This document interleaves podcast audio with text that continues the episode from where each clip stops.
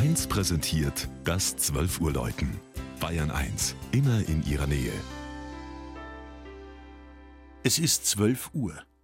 Das Mittagsläuten kommt heute aus Traunreuth in Oberbayern.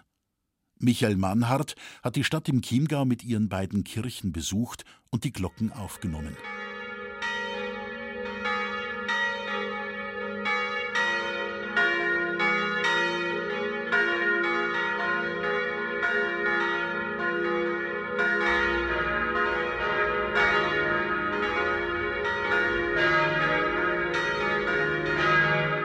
In der reizvollen Landschaft des Chiemgaus, etwa zehn Kilometer östlich des Chiemsees, liegt die Stadt Traunreuth.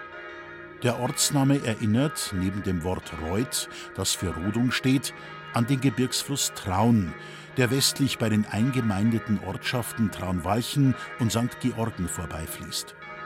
Traunreuth ist mit fast 21.000 Einwohnern die größte Stadt im Landkreis Traunstein und entstand auf dem Areal einer ehemaligen Munitionsfabrik. Am 3. Mai 1945 nahm die US-Armee diese Heeresmuna kampflos ein. Bald siedelten sich hier viele Heimatvertriebene an und in der Folge gründeten Siemens und Heidenhain neue Betriebe und schufen Arbeitsplätze. 1954 konnte der schlichte Bau der katholischen Stadtpfarrkirche zum heiligsten Erlöser fertiggestellt werden. Die Pläne zeichnete Hans Döllgast.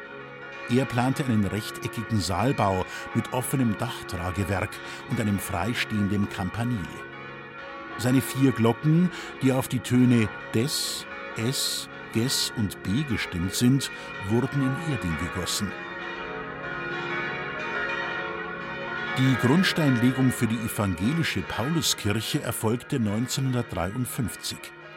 Die Architekten Helmut von Werz und Johann Christoph Otto planten das Bauwerk mit seinem trapezförmigen Grundriss.